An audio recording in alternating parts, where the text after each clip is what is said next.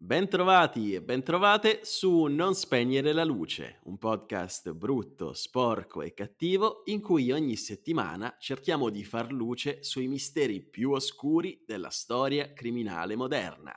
Io sono Michele Dinnelle, potreste conoscermi già per altri podcast come Sotto le macerie o come Inverno nucleare e ad accompagnarmi in questo viaggio nella mente criminale, come sempre, ci sarà Giacomo Giaquinto attore e autore del podcast Storie Alternative. L'ospite di oggi è Diego Regina, direttore commerciale di una nota azienda pugliese, nonché esperto di growth hacking e di business, di cui parla anche nel suo podcast. Ciao Diego e grazie per essere qui con noi oggi. Ciao a voi, grazie per avermi invitato, è sempre un piacere. Un ringraziamento speciale va anche a tutti i ragazzi e le ragazze del gruppo Telegram, con i quali io e Giacomo ci divertiamo a commentare la, se- la puntata della settimana. Eh, se volete passarci a trovare, come sempre il link per iscriversi al gruppo è in fondo alla descrizione di questo episodio. Ma veniamo a noi perché questa settimana ci occupiamo di un caso ehm, che è avvenuto un po' in sordina, poiché è esploso in un'estate che tutti gli italiani si ricordano bene, ma per un motivo ben diverso. E infatti, mentre la nazionale guidata da Bearzot avanza nei campionati mondiali nel giugno del 1982, a Londra viene ritrovato il cadavere di un uomo impiccato a un traliccio sotto il ponte dei Frati Neri. Un uomo sulla sessantina, vestito elegante, con dei mattoni nelle tasche e le mani legate dietro la schiena. Eh, vi dico già che non si tratta di un uomo qualsiasi, bensì di Roberto Calvi, presidente del famoso Banco Ambrosiano. Era fuggito, come vedremo, da Milano per trovare una soluzione in extremis per salvare dal crack quello stesso istituto di credito milanese che per anni aveva operato in società con lo IOR, la Banca Vaticana. Dietro la sua morte si celano i segreti di una spietata politica finanziaria dettata dalla massoneria, dal Vaticano e qualcuno dice anche dalla mafia. E allora per fare chiarezza intorno a tutto questo, proviamo a ricostruire questa torbida vicenda dall'inizio insieme al nostro Giacomo Giaquinto. Ciao a tutti gli amici di Non Spegnere la Luce, ciao a tutti i ragazzi e le ragazze del gruppo Telegram, siete sempre più numerosi, siete un po' la mia piccola famiglia, io sono figlio unico, quindi siete fratelli e che, e sorelle che non ho mai avuto. Eh, bene, partiamo subito con la citazione del giorno perché questa è una storia che fa schifo, perché sarà mettere le mani nel fango per poi uscirne eh, in qualche modo ovviamente deturpati e sporcati nelle parti del corpo più visibili e meno visibili. La frase è di Benjamin Franklin.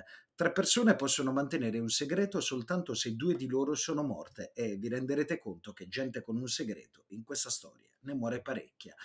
Il protagonista, anche se i protagonisti sono tanti, ma l'uomo che abbiamo scelto per identificare questa storia nasce a Milano il 13 aprile 1920. Si chiama Roberto Calvi e la finanza, il sistema bancario ce l'ha nel sangue, ce l'ha nel DNA, perché suo padre era un dirigente di banca della Banca Commerciale Italiana, dove a un certo punto verrà assunto anche lui. Continua la sua ascesa nei numeri fin da subito, fin dal diploma, in ragioneria e nel 1939 ha capito che la matematica, come cantava Antonello Venditti, ma al contrario, sarà il suo mestiere, perché si iscrive a una facoltà in particolare, quale se non quella di economia e commercio, alla Bocconi, e intanto comincia a dedicarsi a quella che sarà l'altra attività della sua vita. Entrambe, da allora fino alla sua morte, saranno importanti, ovvero si occupa di diplomazia politica, di intrattenere dialoghi e discorsi con coloro che hanno scelto la via eh, diplomatica e della politica nel proseguo della propria vita. Inizia a dirigere un ufficio che è perfetto per quello che verrà dopo, l'ufficio stampa e propaganda dei gruppi universitari fascisti. Entra l'Italia nella seconda guerra mondiale e questo lo costringe ad interrompere gli studi universitari, ma viene anche arruolato nel 40 come sottotenente di cavalleria nei lancieri di Novara. Di Novara. E attenzione perché essendo sul fronte russo ovviamente partecipa anche alla ritirata.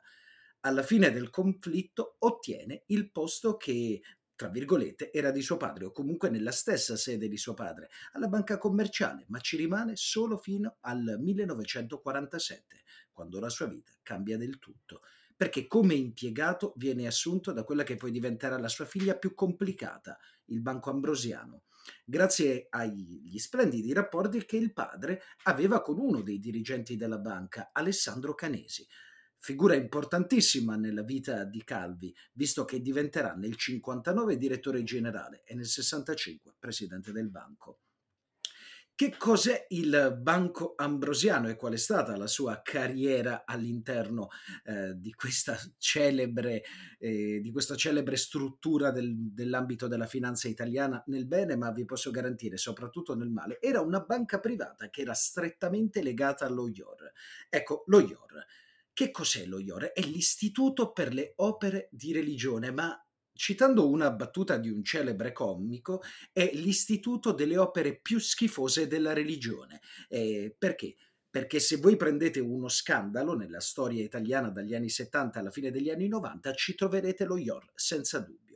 Attenzione, lo IOR molti erroneamente hanno sempre pensato che fosse la banca centrale della Santa Sede, non è così, è peggio, perché è una delle istituzioni finanziarie pubbliche della città del Vaticano e venne creato nel 1942 da Papa Pio XII e aveva la sede ovviamente al Vaticano.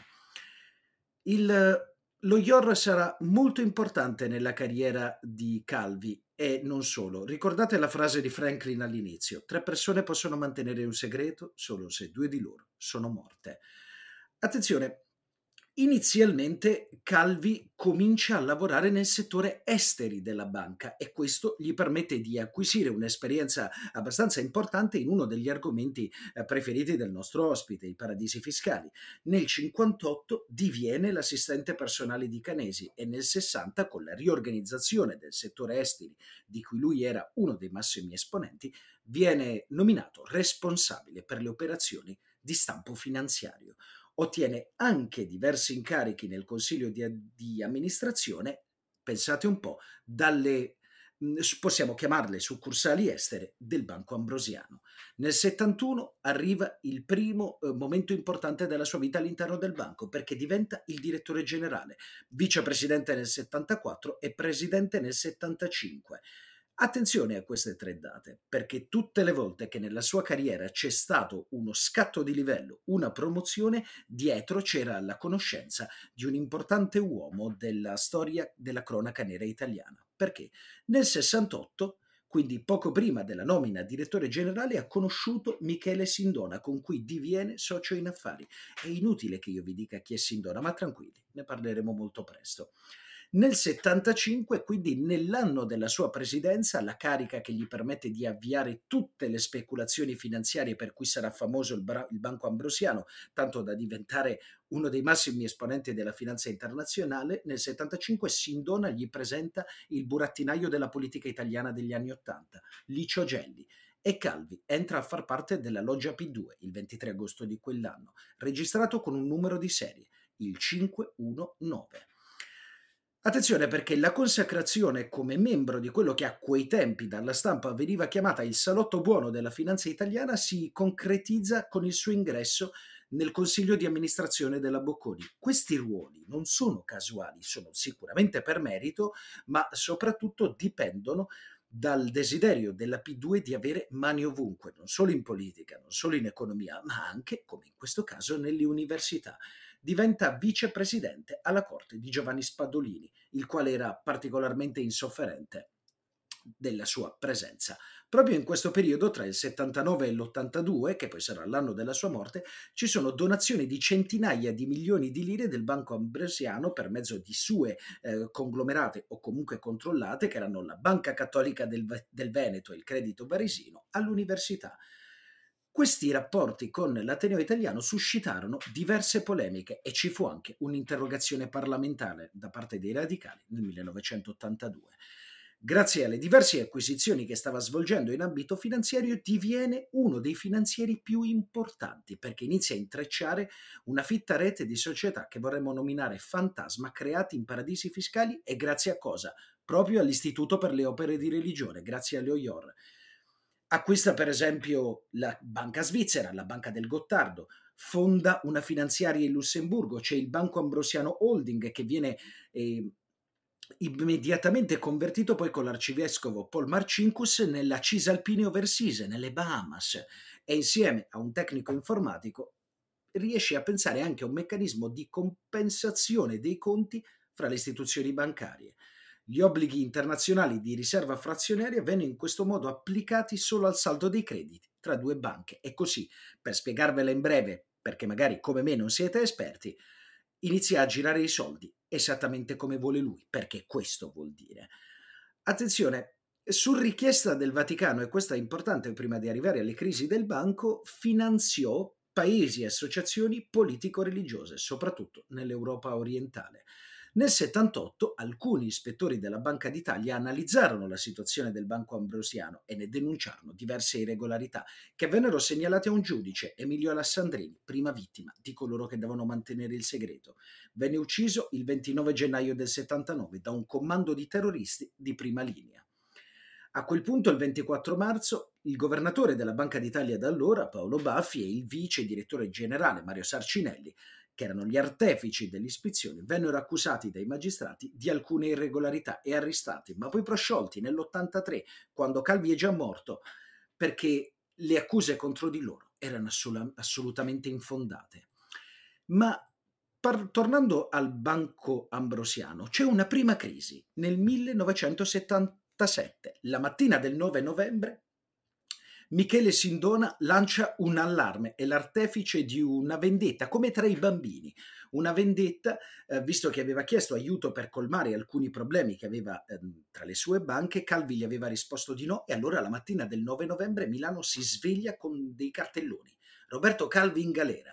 È un testo in cui c'erano diverse accuse nei suoi confronti, truffa, appropriazione indebita, esportazione di miliardi di dollari su conti cifrati svizzeri, frode fiscale, Sindona aveva deciso di vendicarsi facendogli una totale campagna diffamatoria.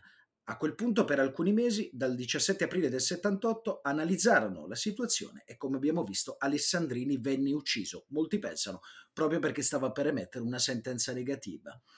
In seguito si, il banco si trova ad affrontare una crisi di liquidità che risolve grazie all'aiuto della BNL e della Eni per circa 150 milioni di dollari mentre una seconda crisi di liquidità arriva pochi anni dopo, nell'80, e venne risolta ancora una volta grazie all'ENI. E se vi ricorderete, in una delle nostre puntate dell'importanza dell'ENI ne abbiamo parlato. Eh, attenzione perché per ottenere questi finanziamenti dall'ENI si scoprirà in seguito dagli atti processuali che Calvi aveva pagato dalle tangenti a Claudio Martelli e a niente poco di meno che Bettino, Grassi, Bettino Craxi, altra figura di spicco di quegli anni. Il castello di carte dell'Ambrosiano crolla nell'81 con la scoperta della lista degli iscritti alla, loggi, alla loggia P2, in cui il nome di Calvi ovviamente figurava, tessera 519, rimane senza protezioni, tra cui rimane senza protezioni da parte dello IOR, lui infatti cerca l'intervento del Vaticano e appunto dell'Istituto per le opere di religione, ma poco meno di due mesi dopo, il 21 maggio dell'81, venne arrestato per reati valutari, processato e condannato. Venne però subito rilasciato in attesa dell'appello e riprese il controllo del banco, tentando di risanare la propria posizione che oramai era, come possiamo dire, ai minimi storici. Per farlo però decide di rivolgersi nuovamente a um, attività illecite, in questo caso alla banda della Magliana e al boss di Cosa Nostra Pippo Calò, intensificando l'attività, la loro attività di riciclaggio di, di denaro. Il direttore generale Roberto Rossone, reo di aver messo in dubbio la diciamo, la legalità del banco e di essersi opposto ad alcune operazioni, subì un tentato omicidio per mano di un facente parte della banda della Magliana, Danilo Abbruciati. La Banca d'Italia, a quell'ora guidata dall'ex presidente della Repubblica Carlo Arzeglio Ciampi, proseguì a indagare sui conti dell'Ambrosiano, appurando l'esistenza di un vero e proprio buco finanziario, un, miliard, un milione e duecento miliardi di lire, dovuto al giro di finanziamenti tra il Banco Ambrosiano e delle società offshore, ma di questo ve ne parlerà meglio il nostro ospite. Il 17 giugno 1982 il Consiglio di amministrazione, che era stato pressato dalla Banca Nazionale perché si procedesse al risanamento dei conti, destituì del tutto Calvi, che si trovava a Venezia e subì addirittura l'espatrio. Arrivò in Jugoslavia per poi raggiungere Klagenfurt e l'aeroporto di Innsbruck, da dove si imbarcò per Londra. L'indomani, venne, mentre l'Italia dominava in, uh, nella Coppa del Mondo, dominava tra virgolette perché iniziamo con dei pareggi, poi arrivarono le partite con Argentina e Brasile, venne ritrovato impiccato sotto il Blackfriars Bridge, il ponte dei frati neri della capitale inglese. All'inizio si pensò a un suicidio, ma come sappiamo bene, come ci ha raccontato una volta Benjamin Franklin, tre persone possono mantenere un segreto, solo se due di loro sono morti e per uccidere quelli che hanno un segreto, qualche volta inscenano un suicidio. Grazie Giacomo, è, è molto complicato fare una panoramica su questi, su questi argomenti, su questi temi, ma anche su quel periodo, perché noi abbiamo fatto una puntata su, su, Emanu- su Emanuela Orlandi, per esempio, che, che, proprio in quegli anni lì scompariva e ne faremo delle altre, non vi faccio spoiler, sempre, sempre su questi benedetti fine anni 70 e inizio anni 80 che sono stati veramente pesanti come il piombo. Adesso però io vorrei ritornare dal nostro ospite perché di solito, eh, ecco, abbiamo parlato anche di mafia e di solito noi ci, ci immaginiamo i mafiosi con la coppola e, e la lupara eh, e questo è un po' il nostro immaginario, ma si tratta di una visione quantomeno anacronistica, secondo me. E quindi vorrei chiedere al nostro Diego come si intrecciano i ruoli della criminalità organizzata e quello dell'alta finanza. Beh, prima di tutto, eh, grazie per la fiducia rivolta alla mia persona. Insomma, devo dire che Giacomo ha, ha tenuto un filo incredibile, ehm, mentre raccontava. Ehm, I miei complimenti sinceri, Giacomo. Grazie mille caro, grazie. È difficilissimo, ma è una storia che, tra virgolette, conosco bene, cioè conosco bene il periodo, provo a ricordare ciò che un tempo mi piaceva, tra virgolette, di, di questa tremenda storia italiana. Allora, io eh, il primo approccio che ho avuto eh, con questa storia, faccio un- come al solito un preambolo, io sono Diego il Prolisso, no? Faccio un piccolo preambolo e ti rispondo, e, poi, e ti rispondo Michele. Il primo approccio che ho avuto a questa storia è stato verso la fine degli anni 90, credo, o primi del 2000. Hanno fatto un film che si chiamava I banchieri di Dio, ehm, in cui parlava eh, proprio di questa storia e tra l'altro ti dico che ehm, ho conosciuto persone che hanno conosciuto Sindona, quindi eh, è una storia che mi ha sempre affascinato. E eh, vorrei utilizzare, Michele, se me lo permetti, ma tu sei più bravo di me in queste cose, però oggi voglio tentare di, di utilizzare un altro tipo di frasario. Voglio utilizzare una frase ad effetto. Io odio le frasi ad effetto, però la voglio utilizzare. Si chiama la bellezza del male. Ehm, io, mhmm, per documentarmi ho, uhm, seguito un'intervista che Biagi ha fatto alla moglie, credo che la moglie si chiamasse, uhm, Clara, del Sì, si chiamava Clara e volevo citare anch'io quell'intervista che è molto bella, molto pregna di significato, quindi ti lascio ti lascio parlare di questa cosa qui Cioè, che che è io la cosa che mi ha veramente stupito, poi è incredibile Ehm, lo dico senza lacconeria, la fini la l'affinità elettiva tu tu mi non ci siamo messi d'accordo sulle domande che ehm, su come doveva svolgersi, mhmm, questa puntata. Ehm, c'è un un un un ossimoro incredibile tra i fatti accaduti e la qualità più che la qualità, l'apparenza delle persone, perché se uno è ha commesso reati, ha commesso reati, seppure, va detto, che almeno fino al 2017 si è concluso tutto in un nulla di fatto, sono stati tutti assolti. E anche eh, quella parte di, eh, di, di, di, inchiesta sulla P2 e sugli Ciorgelli è stata archiviata. Quindi per il momento sono, quelle persone sono, sono innocenti, parlo nello specifico giusto per dare qualche coordinata corretta. Um, Carboni e Calò anche l'esponente, allora c'è scritto il processo a carico di Carboni e Calò si svolse nel 2005, erano imputati anche Ernesto Dio, Dio Tallevi, esponente della Magliana, Silvano Vittori che era un contrabbandiere, quindi guardate un po', no? Persone della finanza e contrabbandieri, esponenti della mala romana, che aiutarono eh, a lasciare l'Italia, aiutarono Calvi a lasciare l'Italia, poi c'era la compagna di, di Carboni, e il 6 giugno del 2007 tutti sono stati assolti, perciò non si può parlare di criminali, no? almeno per questo, per questo frangente. E hai ragione Michele, sono, sono persone che all'epoca non solo vestite bene, ma erano quello che nel nostro immaginario, perlomeno della nostra generazione, sono le persone con i soldi, cioè la, la persona in per eccellenza, il vero uomo d'affari, il vero... Uh, le persone che hanno rapporti con capi di Stato, con eh, eh, enti incredibili come l'ENI, come la, eh, enti universitari importanti come il Vaticano, eppure c'è questa sorta di marcio riconosciuto ma non attribuito.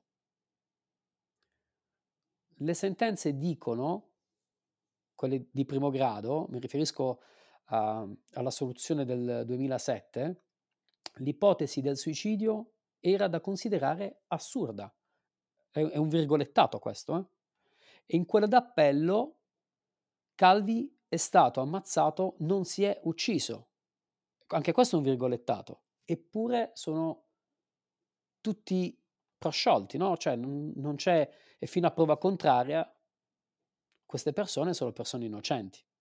Eppure è chiaro da, da quello che si vede dalle varie inchieste, da quello che, senza pensare a quella perniciosità naturale di chi fa le inchieste, no Michele? Sai che c'è quella tendenza a dare giudizio prima di arrivare alla sentenza del giudice, però è chiaro che qui si parla di bancarotta, qui si parla di illecito, qui si parla di omicidio. Quindi non c'è neanche il rispetto della vita, no? Qui ci sono legami con uh, Totorina, con... Uh, questo non lo dico io, lo dicono uh, fonti autorevoli, c'è un articolo sul post uh, che è veramente godibile della lettura, ma è pregno di, pregno di orrore, cioè c'è gente che fa quello che gli pare sostanzialmente, no? Dà finanziamenti illeciti ai partiti, Mhmm, che ti devo dire, getta in rovina chissà quante persone che, che, alle quali eh, sono state affidati i propri risparmi, c'è eh, omicidi, traffico di droga, strutture che tendono a eh, distruggere la stabilità di un paese come la P2, no? C'è una parte in cui la moglie, Clara, questa è la bellezza del male, poi finisco questo interminabile eh, questione che sto dicendo, no? Dice, a me mia madre ha detto che i massoni sono tutte gente per bene, sono tutti avvocati, sono tutti dottori, sono gente che vuole fare le cose per bene.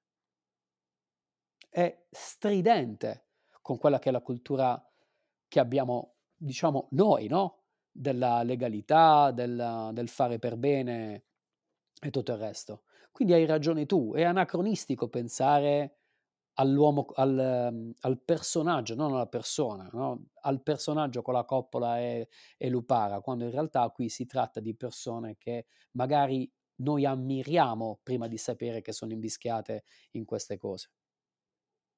Volevo aggiungere, Diego, che proprio in quella stessa intervista rilasciata dalla vedova Calvi a, Enzo Biagi, eh, una cosa che a me ha colpito molto è questo, cioè che lei a un certo punto dice, chiaramente va lì per dire che il marito è stato assassinato e che non si è suicidato, eh, però dice, um, se c'è un errore che lui ha commesso è il fatto di essersi tenuto fin troppo bene i suoi segreti da, da bravo banchiere, perché se, se, non fosse stato l'unico depositario, insomma, di quella che era la situazione finanziaria dello IOR, e poi lo vedremo con più calma, probabilmente non sarebbe stato, non si sarebbe ricorsi a, alla misura di, di eliminarlo, di toglierlo di mezzo in questo modo.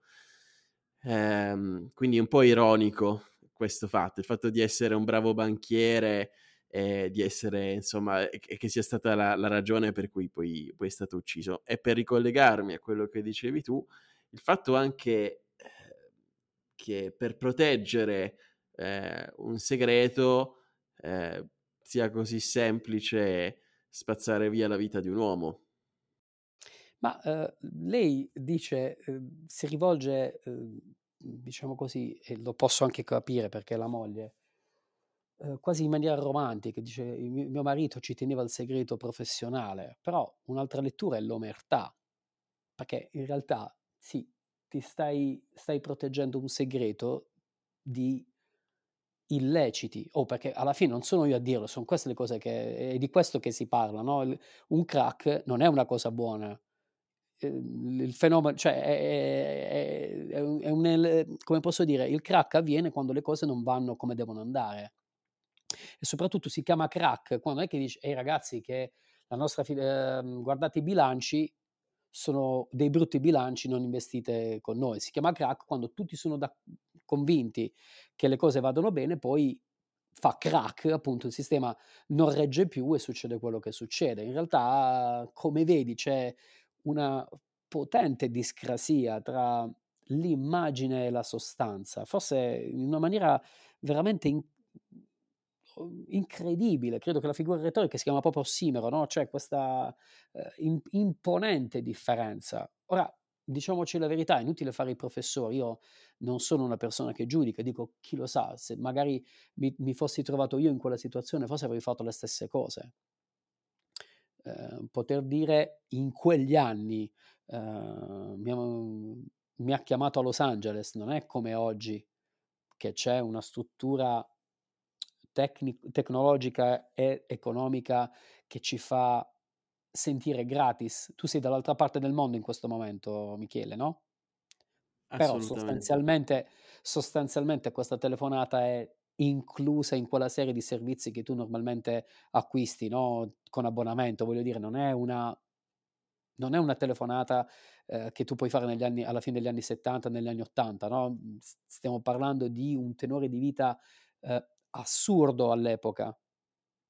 Capito? Quindi magari anch'io, eh, potendo, come posso dire, eh, vivere molto bene, probabilmente mi sarei anch'io lasciato toccare dalla, dalla tentazione. Non lo so. so. So in questo momento specifico della mia vita che per i soldi che tocco io, parlo per l'economia che tocco io, per la gestione, eh, diciamo così, del, della parte finanziaria eh, che è soggetta alle vendite che conduco, alle transazioni, agli acquisti che faccio, ritengo di essere una persona incredibilmente integerrima, ma non me lo voglio dire da solo, voglio dire, mhmm, sta di fatto che mi viene confermata la fiducia di chi, di chi mi dà questi compiti, però non si sa nella vita quello che ti vuole capitare. Chiedo scusa se non sono molto netto nel giudizio, però mi sembra facile poter dire è un farabutto. No, è una persona che eh, da, da fare, dal, che ne so, dal, dal, dal trovarsi un giorno, ma è, è incredibile la sua storia, un giorno è eh, iscritto all'università, eh, domani sono sul fronte, dopodomani sono eh, il presidente di un gruppo eh, non solo bancario, ma lui eh, ha acquistato, credo avesse la proprietà per un certo periodo, ha avuto la proprietà del 40% anche del gruppo della Rizzoli, no? E non è un caso, leggo sul post, credo di averlo messo da parte, che ehm, poco dopo questo acquisto eh, sono stati pubblicati la famosa lista Gelli, la, la lista della P2, no? La lista dei componenti della P2. È una storia affascinante non come quelle bruttissime ehm, serie televisive che fanno sembrare eroi dei farabutti. È affascinante per noi, dal mio punto di vista, capire come è così facile intessere, se si può usare questo verbo, nella vita di tutti i giorni delle persone comuni un movimento così forte de, per alcune persone. Non, scusate, non riesco a trovarle le parole giuste, però eh, voglio dire, muovere servizi segreti, muovere persone importanti della malavita, eh, la banda della Magliana, i soldi di Rina, perlomeno è quello che leggo in articoli autorevoli, eh, essere in contatti con lo IOR, essere in contatti col Vaticano, essere in contatti con uh, personaggi di spicco americani, con i servizi segreti americani, con i servizi segreti italiani. Ragazzi, questo era uno che era diplomato a ragioneria. Eppure in tutto quel periodo nessuno se ne è accorto. O se se ne sono accorti erano, erano eh, come posso dire, correi nel nascondere queste cose. Perché ragazzi, ora non è che dobbiamo soltanto seguire il crack da un punto di vista di cifre e basta, ma anche di altre persone che non sono famose, che hanno distrutto, si sono trovate distrutte, no? Cioè da un crack di una banca vuol dire che tu hai perso tutto, che il tuo conto diventa zero, che le tue eh, solidità eh, sono venute meno. È, è una storia veramente forte, molto forte, ed è difficile da catalogare. Ma infatti quello, quello, che colpisce di questa storia è proprio l'umanità che c'è dietro, secondo me, Diego. E qui non stiamo a fare né l'apologia né la condanna, chiaramente, di Roberto Calvi. Mm, è normale che lui avesse una connivenza, anzi, che fosse proprio un meccanismo di questo, uh, un ingranaggio di questo meccanismo criminale. Però io credo anche, come, come dicevi tu poco fa, che una volta che raggiungi ehm, certe posizioni, una, una, rilevanza così grande all'interno dello scacchiere nazionale e non solo, perché il Banco Ambrosiano era una delle banche più importanti italiane all'epoca. È difficile, è difficile non sporcarsi le mani, è difficile tenere quella, mantenere quella sopraelevazione morale di cui parlavi tu prima. Quindi entrano in gioco tante dinamiche de- delle quali a volte si è più vittima che, che artefici. Allora, riguardo proprio a questo, ti voglio chiedere, secondo te Calvi ha sfruttato il sistema in cui si trovava o è, ne è stato sfruttato? E quale può essere il movente dietro la sua morte? Ne abbiamo già parlato brevemente, però voglio sentire anche la tua opinione era uno che effettivamente sapeva troppo, sapeva più di quello che avrebbe dovuto? Beh, io ritengo innanzitutto un uomo di estrema capacità. Per quanto possa essere banale questo giudizio, va comunque ricordato.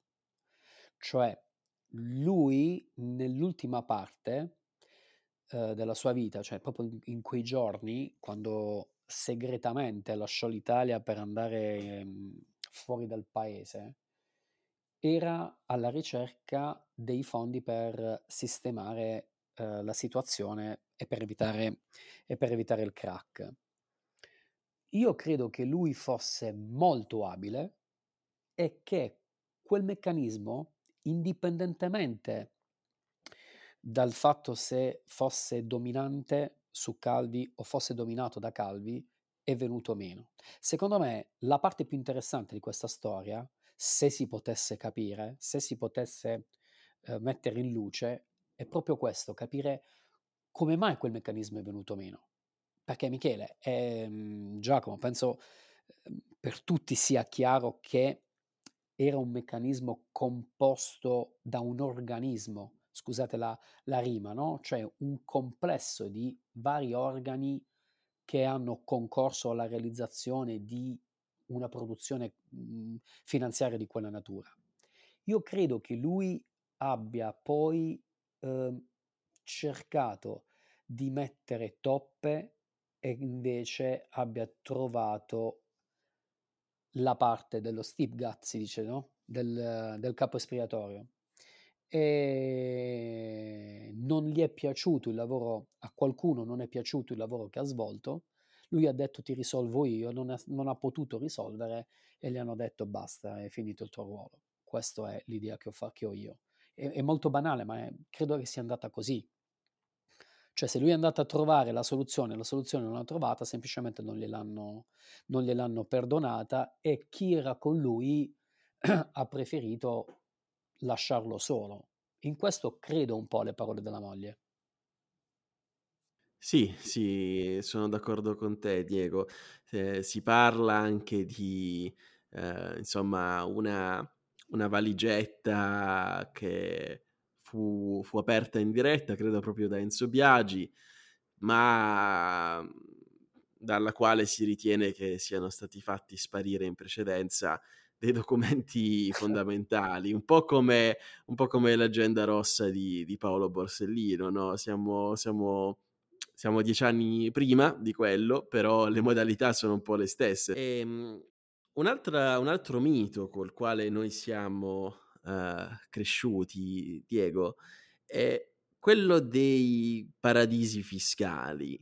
Um, certo, Panama certo. abbiamo citato, ma ce ne sono tanti altri. Ma quello che ti voglio chiedere è che cosa sono in realtà questi paradisi fiscali e un tempo si diceva portare i soldi in Svizzera. Esistono ancora queste, queste realtà e se sì, come sono cambiate?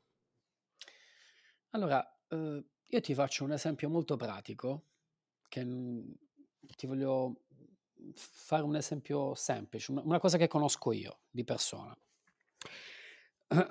Se tu vai a Dubai, a Dubai non si pagano le tasse.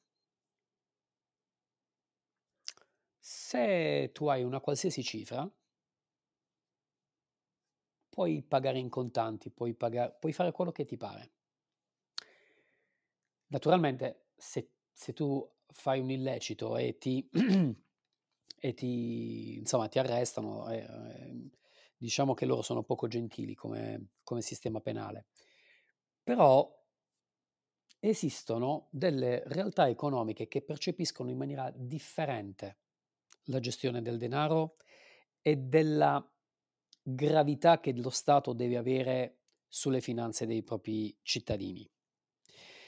Uh, il paradiso fiscale è quella sorta di uh, sistema, di un agglomerato di sistemi che fa sì che alcuni stati permettono che altri stati possano gestire in maniera differente dal, dalla, dal, dal proprio, dal, diciamo, dal proprio modo di gestire le entrate e le imposte in maniera del tutto libera. Però la domanda che adesso voglio fare un po', non dico il cospirazionista, ma sai, voglio essere un po' provocatorio, con molta educazione, ma voglio essere provocatorio. Se io e te siamo cresciuti, io e te anche Giacomo, Giacomo credo che abbia mh, più o meno la mia, la mia, età, se non ricordo male. 30, 30, esatti 30, 31 il 13 dicembre. no, ok, eh, eh, no, sono io il più, il più anziano di tutti allora.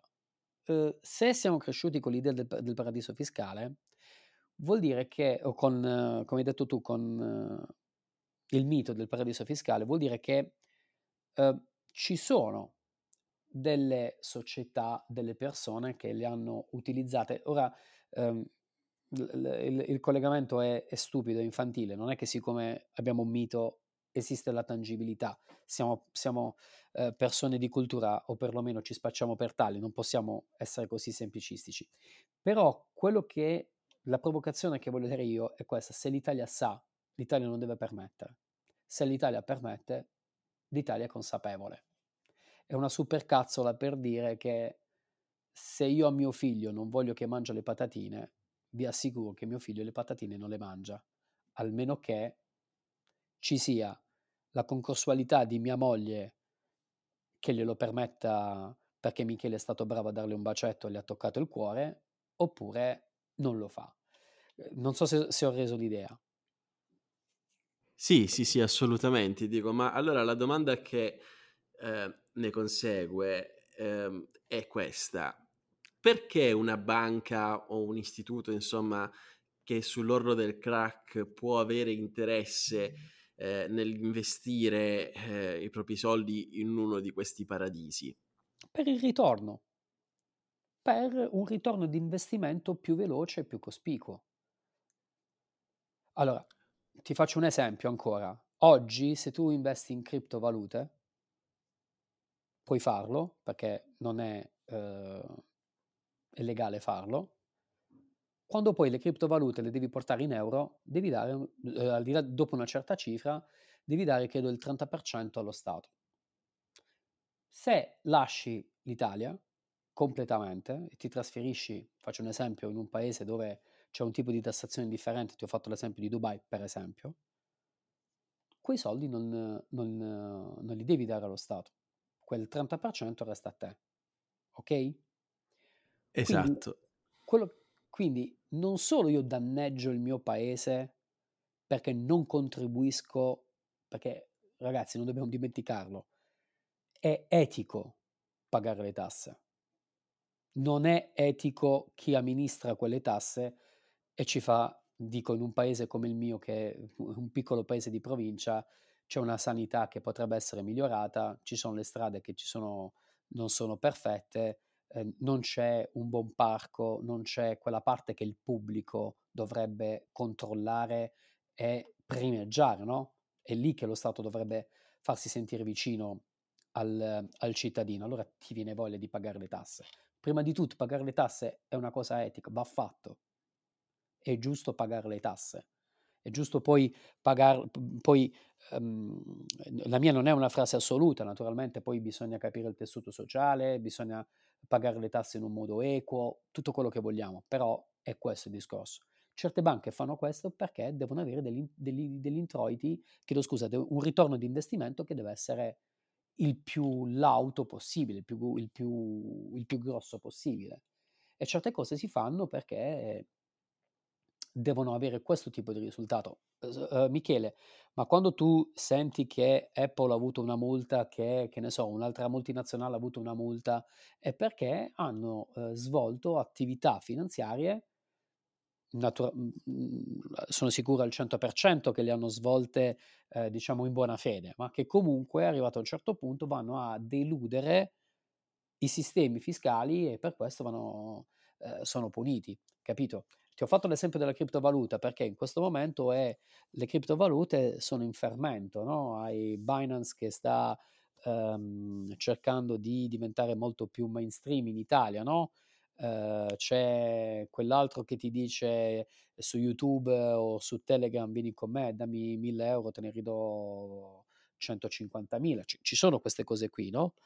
Ora, ci sono, sono anche dei personaggi, Diego, che eh, soltanto con un singolo tweet riescono a spostare gli equilibri del mercato. E adesso, esa- eh, ora, esatto, esatto, Elon Musk dice che ha fatto queste robe qui, però mh, mhmm, ti voglio dire, eh, il, mo- il, motivo ti sembra, ti chiedo scusa se ti sembro sempliciotto, non, non semplicista, ma proprio un sempliciotto, eh, magari corro questo rischio, mi va di correre, però eh, i soldi, e questo è il motivo.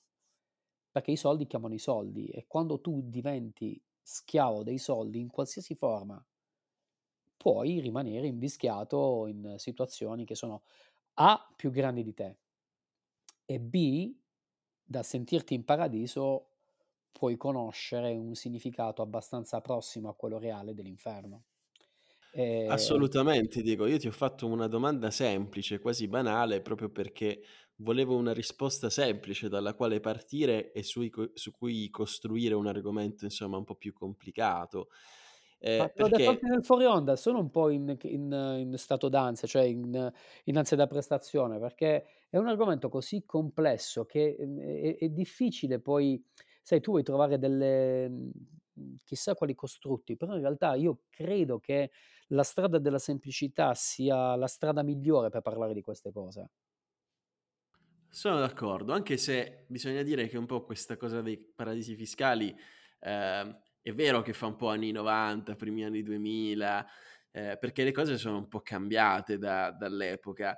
E ecco, il ruolo delle banche è diventato importante per tornare, per, per, fare, per chiudere il cerchio, è diventato importante anche in relazione al, insomma, al riciclaggio dei, dei fondi neri che, che arrivano da, dalla criminalità organizzata, perché fungono proprio da vere e proprie lavatrici. Adesso non sono più così comuni i paradisi fiscali offshore, però possiamo dire che secondo me la, la City di Londra è diventata essa stessa un paradiso fiscale offshore nella sua, nella sua interezza. Non so cosa ne pensi di questo argomento, è un po' controverso, Diego. È un argomento molto controverso, um, diciamo che l'ho trovato sciocco da parte dell'Inghilterra. Eh, ma chi sono io poi per dirlo in maniera così... Vabbè, diciamo così, non sono, molt- non sono stato molto d'accordo nella, nella, gestione di quella parte di distacco dal, dal resto dell'Europa, perché in realtà boh, già primeggiavano di brutto, adesso invece hanno delle, delle, tasse in più da pagare. Non, non, ne capisco proprio la... È un'inflazione, insomma, alle stelle. Non ne capisco proprio... Sì, veramente non lo so. Eppure, cioè, devo dirti una cosa, io dell'Inghilterra sono sono, sono abbastanza innamorato, voglio dirmi. Mm, io ci sono stato, è, è un posto bello, seppure mi dicono che l'Inghilterra è confusa con Londra, poi ci sono altre criticità al di fuori della, della City, come, come, hai detto tu, ma um, io credo che uh, sostanzialmente uh, ogni cattivo sistema arriva sempre alla rottura facci caso, facci, mhmm, questo è un esempio, non lo so, magari mi, mi prenderanno a secchi di, di, di, di, che ne so, di aceto appena, mi, appena mi, mi, sentiranno. Però ascoltami, un italiano mediamente che fa la mattina? Si alza, lavora e poi torna a casa, fa la spesa e, e comincia a lavorare da capo, no? Ok? È il classico lavoro dell'italiano medio, no? che tu sia in fabbrica, che tu sia un libero professionista. È un sistema che funziona da sempre. Ci sono crisi, mica è la prima crisi che viviamo, no? Tutti i sistemi che invece hanno come base quello dell'illegalità sono tutti a scadenza. Incredibilmente sono a scadenza. Cioè, un colosso come Totorina è adesso in carcere. Inutile dire che quello comanda anche dal carcere, questa è, questa è mitologia. Però è uno che anziché fare la bella, la bella vita è in carcere capito? Eh, la banda della Magliana, chi non l'ha vista la serie televisiva? Chi non l'ha visto il film? Erano degli dei, uno di quelli si dice che è, è sepolto in una, in una basilica, sì, ma hanno fatto la vita dei topi, arrivato a un certo punto. Ogni sistema che non è eh, universalmente accettato è, è soggetto a scadenza. Mentre un sistema che è basato sulla sull'onestà, paga poco nel, a breve termine, però il, è incredibilmente eh, vero che dura in eterno. Ed è così, cioè poi non voglio essere il buon samaritano della situazione, però è così. Eh, in realtà quello che guadagni è sempre tuo, almeno che Dio non voglia, l'Italia entra in guerra, quindi le banche entrano sui tuoi conti perché devono andare a comprare quello che serve per fare una guerra o quello che serve per fare, eh, che ne so, una ricostruzione, io lo posso capire. Però i soldi tuoi restano i tuoi. Capisci che voglio dire? Se invece tu svolgi attività di questa natura, eh, l'hai visto il capitale umano, il film? Assolutamente, anche perché è uno dei miei film preferiti, tra Ok, l'altro, ed è bellissimo. chiudo, chiudo dicendo, quel signore che, che, che, che cos'è che aveva? La, vendeva le, mm, credo vendesse, vendesse le case, roba del genere. Poi alla fine vuole, vuole quel salto, quel salto che eh, secondo me lui ritiene evolutivo per se stesso, no? Cioè quando lui comincia a disprezzare il suo ambiente e vuole fare un salto, eh, si trova poi senza soldi, no? Brutalmente, senza nulla. Perché non l'ha raggiunto. Lo voleva eh, saltare tutta quella parte che serve per, per evolversi. Eh, cioè, voglio dire, da quando ero ragazzo e aspettavo la paghetta di mio padre a adesso che decido dove spendere i miei soldi, ho lavorato, mi sono impegnato, ho fatto tutto quello che posso fare ed è mio, capito? Quando tu hai questa bramosia di volere troppo, è, non è l'ambizione, attenzione, sono due cose profondamente diverse. Io sono ambizioso, non è l'ambizione, è quando tu perdi la rotta. Un conto è dire io adesso faccio questo perché voglio fare quest'altro e do struttura alla, all, all'obiettivo che voglio, agli, agli strumenti e alle azioni, do struttura per raggiungere un obiettivo, no? Un, per, altra cosa è che io domani, oggi, da oggi a domani voglio fare questo. L'unica strada veloce è quella dell'illecito. Assolutamente, Diego, mi viene in mente quando si vede al telegiornale eh, le immagini degli espropri delle proprietà dei, eh, dei boss eh, di mafia, di camorra, bravo, che bravo. da fuori sono Alla fine fatiscenti e da Alla dentro fine... sono tutte dorate. Esatto, alla fine fanno la vita dei topi. Uh, adesso io mi dai altri due minuti di banalità, proprio di banalità, voglio essere banale. Quando uh, io uh, ho un, nipote che insomma adesso ascolta un certo tipo di musica che non voglio neanche citare per quanto mi faccia orrore, gli dico, ehi, la vita è quella che ti costruisci. Cioè, i soldi non ce li hai da oggi a domani, che è quello che ascolti in, in quelle canzoni, in quel genere musicale.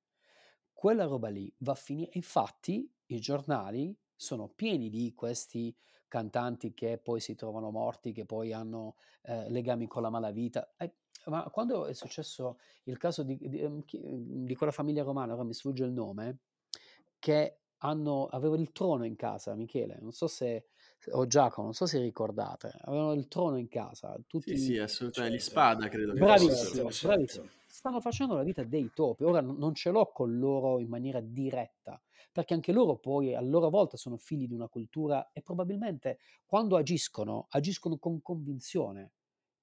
Eh, paradossalmente ho rispetto per quella convinzione, perché magari per loro è un valore, ok? Il discorso è che sono valori antitetici ai valori della comunità. E in seno a questo discorso, grazie a Dio, fino ad oggi, tutta quella roba lì viene sempre a rompersi. Perché poi è bastato un'intervista che li ha fatti arrestare. Poi è andato Salvini a, a, con la gru a buttare giù una casa di, di loro proprietà, no? Cioè per dirti, mh, questo è successo a Calvi in maniera più elegante, in maniera più alta, più aulica, no? Perché se tu, eh, il tono che aveva la moglie in quell'intervista, io ho rapito da quell'eleganza, da quella compostezza, da quel modo di rapportarsi ad argomenti che senz'altro erano scabrosi per il bon ton dell'epoca, eppure con Biagi lei parlava Michele, lei, l'hai, anche, l'hai sentita o l'hai vista anche tu quell'intervista, no? Quella incredibile discrasia tra il dentro e il fuori. E io sono sempre stato contro queste cose, no? le, ho, le, ho, sempre detestate, ma non per, per piaccioneria a chi ci ascolta adesso, però è vero, la roba tua non te la toglie nessuno. O comunque quando te la toglie qualcuno, tu hai sempre il potere di poterla reclamare, di poter dire che è tua. Mentre lì fai sempre una brutta fine.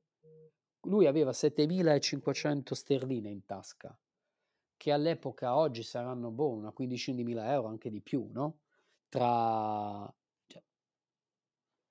15.000 euro in tasca ad un morto a cosa servono? Mi sembra un ottimo modo di, di chiudere questa puntata. E 15.000 euro in tasca a un morto a cosa servono? Questa è una citazione, io ci farei le magliette. eh, quindi ti ringrazio Diego e torniamo un attimo prima di chiudere dal nostro Giacomo Giaquinto, perché abbiamo citato tutta una serie di film, di eh interviste e facciamo un po' il punto della situazione su cosa guardare. Eh, il capitale umano, guardatelo perché è un film meraviglioso. Tra l'altro, cioè, è meraviglioso, parliamone, nel senso non è meraviglioso, è un film di una crudeltà e di una crudezza eh, spietata. Un altro che vi consiglio di guardare, anche perché c'è il mio attore preferito, che è Massimo Popolizio, è The Covenant eh, The Governance, scusatemi, eh, The Covenant e Aliens, non c'entra niente, eh, The Governance è molto bello, parla degli intrighi legati alla finanza, al potere, ad appalti, guardatelo perché c'è anche un braviss- sempre bravissimo Vinicio Marchionni. Mentre per quanto riguarda il protagonista di oggi, il nostro avvicendato Roberto Calvi, un film, l'ha già citato il nostro ospite, del 2002 con la regia di Giuseppe Ferrara, che è I banchieri di Dio, il caso Calvi, molto bello.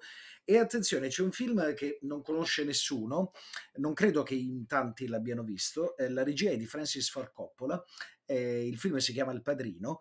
Nella parte terza, attenzione perché il personaggio di Frederick Kensing, non so, non, non, è un film famosissimo, eh, eh, perché il personaggio di Frederick Kensing è proprio ispirato alla figura di Calvi, quindi guardatelo perché viene trattata anche benissimo, gli cambiano solamente il nome e c'entrano le banche, che nel Padrino parte 3, il peggiore dei tre, ma solamente perché non è gli altri due, eh, perché il film in realtà è molto bello e tra l'altro c'è un bravissimo Andy Garcia, e quel personaggio è straordinario, uno dei miei preferiti. E poi c'è l'intervista per la regia di Sara Nicora eh, del 2011 che avete già citato, che Enzo Biagi c'era una volta Robert, Roberto Calvi. Questi ve li consiglio perché sono meravigliosi.